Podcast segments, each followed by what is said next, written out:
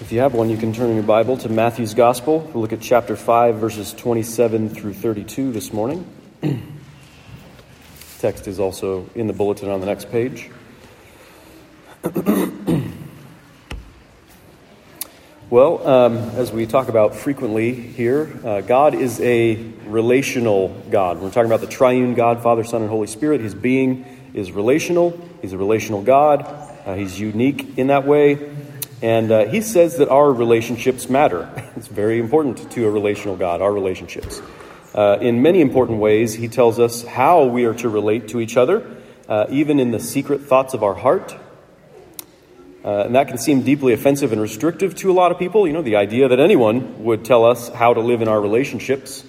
Uh, the nerve, right, of a God like this who would uh, claim to um, tell us how to live in our relationships. And it seems it's made even worse by the fact that God demands not just this external compliance uh, of our words or our actions, but the perfect purity of mind and heart when it comes to our relationships. Uh, but in Christ, uh, we can believe that this is good. We can believe it's, that, that God's will for us is good, that when He tells us how to live in our relationships, that's good, and it reveals something good and wonderful and beautiful about Him. And in Christ, we can trust that um, you know, even though we can't fulfill the righteous requirements of the law, uh, we can find forgiveness and we can find freedom to relate to each other in new and blessed ways as citizens of his heavenly kingdom. So uh, we'll talk about that uh, this morning with regard to adultery and faithfulness uh, here from uh, the Sermon on the Mount. So let me pray, then we'll read the scripture. Father, help us uh, not just to make sense of your word but to hear you and to relate to you and uh, to be truly changed in all of our relationships by your word. We pray in Jesus' name. Amen. Jesus said, You have heard that it was said, You shall not commit adultery. But I say to you that everyone who looks at a woman with lustful intent has already committed adultery with her in his heart. Your right eye causes you to sin, tear it out and throw it away, for it is better that you lose one of your members than that your whole body be thrown into hell. And if your right hand causes you to sin, cut it out, cut it off and throw it away, for it is better that you lose one of your members than that your whole body go into hell. It was also said, Whoever divorces his wife, let him give her a certificate of divorce. But I say to you that everyone who divorces his wife, except on the ground of sexual immorality, makes her commit adultery. And whoever marries a divorced woman commits adultery. This is the gospel of Jesus Christ. Praise be to you, O Christ. So that's the kind of stuff that uh, when Jesus says it, people say back to him, You want the impossible. and, uh, and they walk away? Jesus is well aware of the impossibility of the demands of the scriptures, demands like this, but he insists on them. And he never relaxes the commandments. And he insists that this is the good will of God for us. And then he opens his life up to us so that we can enter his kingdom and begin actually to do the impossible as we participate in his life. Um, so here he is expounding the seventh commandment. You can find the Ten Commandments uh, in Exodus chapter 20 probably should memorize them, at least in short form. Uh, the seventh commandment is, You shall not commit adultery. So, um, Jesus here in this passage is preaching against what the religious experts of his day were teaching. Uh, they would have taught that this commandment is really only concerned with the level of our behavior. Right? He says, uh, with complete authority and with complete clarity, this command is not just about your behavior, it's about your heart. We might like to believe that as long as we're just, you know, we don't sleep with the wrong person, then we'll be okay. After all, who could reasonably expect such perfection from us that we would never even have lustful thoughts about other people? Unrealistic, right? But Jesus says even wrong thoughts about the wrong people amount to the same thing as the physical act. That's what he says adultery. In heart, but adultery so we all tend to define uh, adultery specifically as the physical act of engaging in sexual relations with someone other than our lawful spouse. Adultery is what a married person does, right? Uh, with somebody other than your spouse. But Jesus reveals the definition of, sorry, of God's commandment to include not just the physical act, but our imagination, includes our secret thoughts and desires. And he says that true sexual faithfulness must be something that comes from the very depths of our hearts. So, uh, so let's take just a few minutes to build a basic understanding of sexual faithfulness from a biblical perspective. Uh, the triune God created us, He created us all to be relational beings. And an important part of that relationality is our sexuality, right? Uh, it's one of the first things that's said about the creation of humanity in the Bible. Right after we're created, it says uh, it's, it's, this it's substantial part of who we are. There's no neuter human being. There's no genderless human being. There are two sexes, male and female. God created them male and female. Right? Uh, beings whose very uh, um, physical biology it makes up our reality. Our physical biology makes up our reality. Our sexuality is a part, a real part of our personhood uh, beings whose sexuality is a real gift from God. Contrary to popular trends, uh, we are not meant to relate to each other just as genderless people. Uh, we relate as males and females to other males and females. That's how we relate. we can't even begin to touch on everything that, that means here. Um, sorry if that just opens a lot of you know big cans of worms or whatever. Uh, but the relational reality that we're made male and female. That's important. That's important. Since God is a relational God and relationships matter to him, therefore our sexuality matters to him. Um, he has ordained marriage to be a unique relationship between one man and one woman, and he said that it is the one and only place where the sexual union is good. The only place where it's good only in this relationship that's characterized by mutual faithfulness to each other, this commitment to each other. So God instituted marriage in the Garden of Eden before sin entered, entered the world, so it's a good part of God's creation.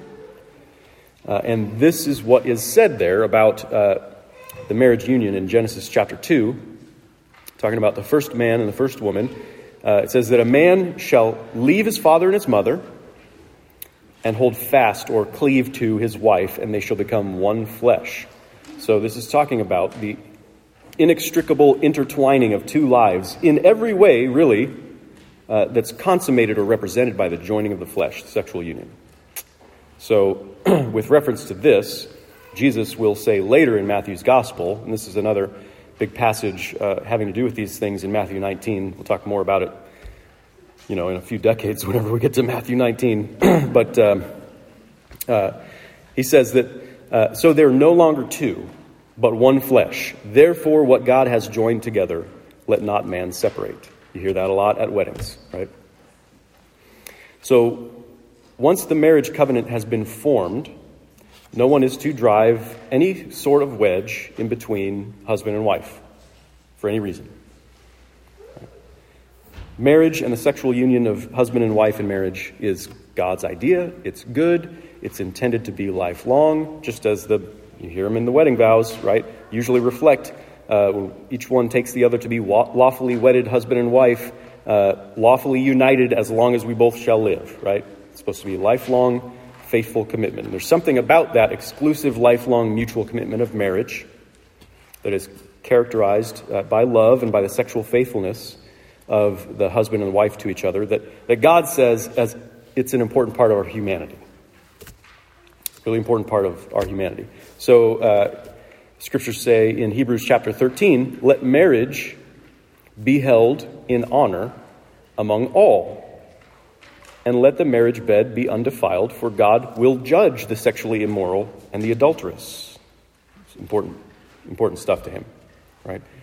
The Bible doesn't just uh, require that every individual has to be married. That's, you'll find that nowhere in the scriptures, right? Or else, you know, somehow you won't experience the fullness of humanity or something if you're not married. That's not what the Bible teaches. Uh, yes, there is a spiritual sense in which every person, whether single or married, is to identify with the bride of Christ, to find ourselves in union with the bridegroom, our heavenly bridegroom, Jesus. That relationship, that really is the true fulfillment of your humanity, whether you are in an earthly marriage or not. But the scriptures say, let marriage be held in honor among all. Among all. So even single folks should hold earthly marriage in honor, in some sense. Right? Um, because you know what? Even single folks can defile the marriage bed. Even single folks can commit adultery and break God's commandment. Uh, so we tend to think that adultery is something that a married person does when he or she cheats on their spouse, right? But the word adultery in the Bible uh, often, or maybe usually, means, um, when it's being talked about in the scripture, engaging in sexual relations with someone who is married to someone else. Right? So, uh, and, and remember, it's not just engaging in that act, it's now it's. Um, even the imagination of it qualifies. So, sexual faithfulness is not just something for those who are married. Sexual faithfulness is not just something for those who are married. Sexual faithfulness is something God wants for all his people, for anyone who is male or female relating to other males and females. So, when God forbids adultery in the seventh commandment, uh, this is something really great about our Constitution, the Westminster Confession of Faith, and the larger catechism, that question and answer form of things that we believe, and the, the Westminster Shorter Catechism, a little bit easier, maybe, uh, shorter answers. Uh, but the, the, Westminster Larger Catechism talks about this um, uh, when God issues a commandment and it says something like, You shall not commit adultery.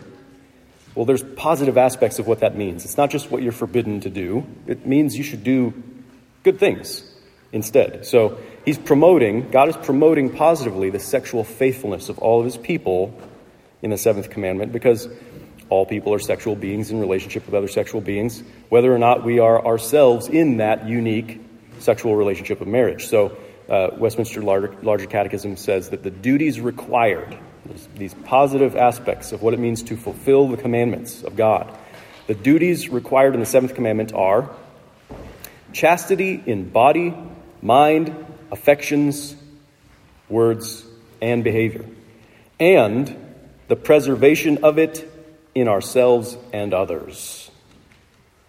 This is what sexual faithfulness is chastity in all these ways, the preservation of it in ourselves and others. So if you're single, you're to look to maintain the sexual purity of others whether they are single or married. If you're married, you're not just supposed to pay attention to yourself and make sure you don't cheat on your spouse. You're supposed to be concerned with your spouse's faithfulness as well.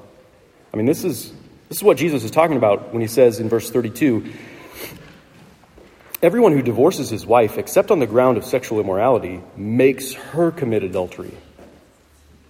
Right? So Jesus is saying, you know, look, if your wife cheats on you and commits sexual immorality, then she has already separated what God has joined together. She has already violated the relationship and broken the marriage covenant. She's, she's already joined herself to someone else and established a new, you know, one flesh union with someone else. She's already sinned. She's already broken God's law. She's already been sexually unfaithful. So if you have to divorce her for that reason, then you won't be causing her to be sexually unfaithful. She's already done that. Otherwise, if you divorce her for any reason, you will be the one responsible for making her commit adultery. You'll be the one responsible for separating what God has joined together when you should have sought to preserve your wife's sexual faithfulness. Right, so, true sexual faithfulness, according to the Word of God, is when we relate to each other in ways that are holy, preserving the special place of sexual union in marriage, whether that's in our own marriage or in the marriages of others, and desiring this, this good will of God uh, from the depths of our hearts. So, uh, 1 Thessalonians says, This is the will of God, your sanctification, that you abstain from sexual immorality. Whoever disregards this, disregards not man, but God, who gives his Holy Spirit to you. So, sanctification, I mean, that's a, you know, it's a big word. You find it in the scriptures theological word, it's spiritual religious language, right? It means growing in holiness, growing, you could say, in Christ likeness. Right? becoming more like God Himself. Sanctification, right? But with this relational God, the, the triune God who's being His love, growing in holiness, sanctification, you know, this religious thing, it doesn't mean performing these abstract religious rituals. Never does for us. The kind of sanctification that God wants, the kind of spiritual holiness that God wants, it's not in learning how to chant, it's not in lighting candles or incense, it's not in wearing special clothing that separates you from other people. It's not in observing special diets or bringing sacrifices to a temple or other cultic practices. Sanctification means living with God in your relationships. Sanctification means living with reference to God as you relate to other people. Living how God Himself would live in those relationships if He were a human being, which means as Jesus Himself lives, by the power of God's Spirit. It means living as a sexual being in relationship with other sexual beings, filled with the Holy Spirit who makes us faithful and concerned with the faithfulness of others, just as Jesus is faithful and concerned with the faithfulness of others. God gave us the covenant of marriage for several good purposes uh, to reflect God's image in our love for someone who is different from us, uh, to enjoy true intimacy with someone who's different from us, and, and mutual vulnerability and mutual self gift and security and support, right, to enjoy good things, and so that our love would be the creative source of new life as the marital sexual union produces new life, children, right? And again, not every person's called to enter into a marriage relationship, and that's, that's not just fine, that's not just okay, that's good. That's good that not every person is called to enter into a marriage relationship. God's will for single people is good. Sure, sometimes it's hard to be single. That's okay. Sometimes it's hard to be married. Either way, every person is called to the same sanctification, the same holy, uh, spirit filled, other centered sexual faithfulness, where you're concerned not just for your own faithfulness, but for that of others as well. At various times and in various places, people have picked up the idea that the church teaches sex is bad, right? Sex is generally bad, it's basically a necessary evil, uh, sometimes preachers have actually taught that. You can find that in the history of the church. Sometimes that's just the world making a bad extrapolations from what they hear us saying. But the scriptures teach that God made us to be sexual beings. He gave us the gift of marital sexual union, and He declares that it is good. Sexual faithfulness is when you live with reference to God regarding sex, when you listen to what He says and when you do it for His sake. Right? So if you're single, it means uh, remaining celibate outside of marriage. And if you're married, it means uh, staying true to your spouse, and it means upholding and promoting the sexual faithfulness of others, whether you're single or whether you're married. And it means not just doing that behavior, but doing it from a pure heart. Wanting what God says is best for you and for your spouse and for your friends and for all people. And if you even look at another person with lustful intent, then you've not been sexually faithful, whether you're married or not, because your heart was out of alignment with God's will for your sexuality. It became very self centered if you looked at another person with, with lustful intent. Adulterers uh, reduce sexuality to self gratification, right? We objectify others, we violate relationships, and most importantly, we disregard God when we commit adultery. That's what adultery really is. It's betraying God. It's betraying love as God defines it. It's betraying the love of self gift as God has defined it. It's betraying other people and it's using other people for self centered reasons. It's false intimacy. It's counterfeit love. And really, by Jesus' definition of God's commandment here, we all do that. We all do it. None of us are sexually faithful on the heart level that he's talking about. And Jesus says whatever it is in us that causes us to sin in such ways needs to be killed so that we could be saved by cutting it out, so we could be saved and live in God's kingdom, which is true life. So, if you had a uh, cancerous tumor in your body, some of you have experienced that. Some of you have loved ones who have experienced that. If you've had a cancerous tumor in your body that was going to kill you,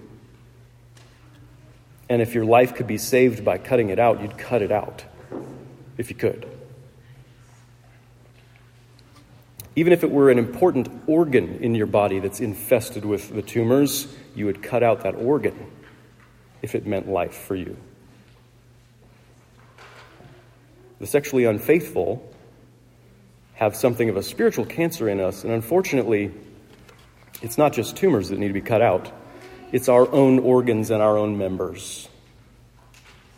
There's something wrong with us that needs to die so that we can live. So Jesus says, if your right eye causes you to sin, tear it out and throw it away. And if your right hand causes you to sin, cut it off and throw it away. For it is better that you lose one of your members than that your whole body go into hell. Right? So this is symbolic language. Uh, sadly, some people have taken it literally, and uh, you can find instances in uh, church history where people have physically cut off parts of their own bodies in order to try to rid themselves of lusts. Don't do that, it's not going to help. Uh, if it would help, I'd say, sure, go for it. But that's not what Jesus is saying here. In fact, just removing body parts is not nearly as radical as what Jesus is actually saying here. Jesus is talking about the eye. He talks about that as the, the means of looking at someone uh, lustfully. And then the hand, it's the means of acting on your lusts. And he talks about the right eye, and he talks about the right hand uh, as the best, the most important, the most valuable, the most useful members of your body generally, right? It's, that's what we find in the scriptures, uh, that kind of language, the right eye or the right hand. And of course, if you could enter the kingdom of heaven by simple surgical procedures like that, go ahead and do it, right? You would do it. But uh, you might suspect you could still lust if you gouged out one eye. And you could still act on your lust even if you cut off your dominant hand. Right? In fact, you could be missing all kinds of body parts, sexual body parts even and still have the capacity to lust and commit adultery and lack the pure heart love for others that is required to be sexually faithful. The real problem is in your heart, it's at the core of your person, the core of your identity. Jesus says the problem is in your heart. If your eye causes you to sin, what are you going to do about it? If your hand causes you to sin, what are you going to do about it? Where do you think Jesus is going with that? Where is he going with that? The problem of sin it's, it's ingrained in our soul. It somehow spiritually resides in the fabric of our being, in the very core of who we are, in such a way that you cannot rid yourself of it apart from cutting it out entirely. And if the problem's in your heart, you need to cut out your heart, spiritually speaking. And that means dying. It means if you want to live in God's kingdom, you have to die. You have to die. If you want to live in God's kingdom of love where you're filled with His Spirit, where you live as a sexual being relating to other sexual beings in holiness, where you are faithful to God and to others in your life, where you live to preserve the faithfulness of others, that you've got to cut out your old heart. You've got to cut out your old self and live with a new heart, a new self, a new identity with new desires which means you need Jesus. Jesus, he's the faithful bridegroom to a faithless, utterly faithless bride, his people. Uh, John Frame says that whenever we sin, we can think of it as marital unfaithfulness because of our relationship with God, because of the way God defines our relationship with Him. Whenever we sin, we can think of it as marital unfaithfulness, and we should think of it that way, better to understand our radical need of forgiveness from our heavenly husband. So it's because of our unfaithfulness that our heavenly husband was stripped naked and publicly shamed, right? He opened himself up in the complete vulnerability of love and self gift, and we mocked him, we humiliated him, we abandoned him, we, we tormented his righteous soul. The faithful one took on our uh, adultery. The one who had committed no adultery, took on our adultery upon himself at the cross, where he died, and therefore where our adulterous heart, our faithless self, died with him. He covered us with his love, he spread the garments of his righteousness over us, so that in him God is absolutely desi- delighted to receive us, to forgive our faithlessness, to fill us with his spirit of faithfulness. So if you want to live in the kingdom of heaven, you need Jesus because only in him has your heart been cut out and you survive the process. Only in him is your heart made new so that you can live in true faithfulness, even as God would live were he one of us. God is one of us now in Christ. And that one's life is alive in us through his Spirit by faith in Jesus. Only in him is there hope for forgiveness we could never deserve. Uh, you and I have been adulterers of the heart, and we know that uh, we know from Jesus that such do not inherit the kingdom of heaven. But with Jesus, we can be assured of God's forgiveness, and we can know true intimacy with Him and true faithfulness, too. Whether single or married, we've been brought into a new union with the Son of God. So we can say, uh, along with the Song of Solomon, I am my beloved's, and my beloved is mine. And when you belong to Jesus like that, and He belongs to you, and you enjoy real spiritual intimacy with Him and real mutual vulnerability and security, then your life changes. Your life can't help but change. The old heart, with all its self centeredness, its objectification of other people, its consumption of other people for their own pleasure, that old heart is dead, having been crucified with Christ. And you have a new heart, alive to God, one that beats to the rhythm of His holy love, His love that's unlike any other love one that holds human sexuality and marriage in honor, one that looks to the good of others and prays for the faithfulness of all those who belong to Jesus, that we all may be sanctified and participate in Jesus' own faithful life. This commandment reveals the beauty of God's faithfulness even to unfaithful people like us. We especially see the beauty of God's faithfulness as he fulfills this commandment on our behalf in Christ. It was costly for Jesus to be faithful. It was costly for him to be faithful, and it'll be costly for you to be faithful too. It'll cost you at least your old, dead, selfish heart to live with a new love and a new faithfulness that comes from Jesus. But participating in his heavenly kingdom, participating in his very life, filled with his very spirit, you can begin to do what's impossible for sinners to do. You can relate to others in new and blessed ways. This is the gospel of Jesus Christ. Amen. Let's pray.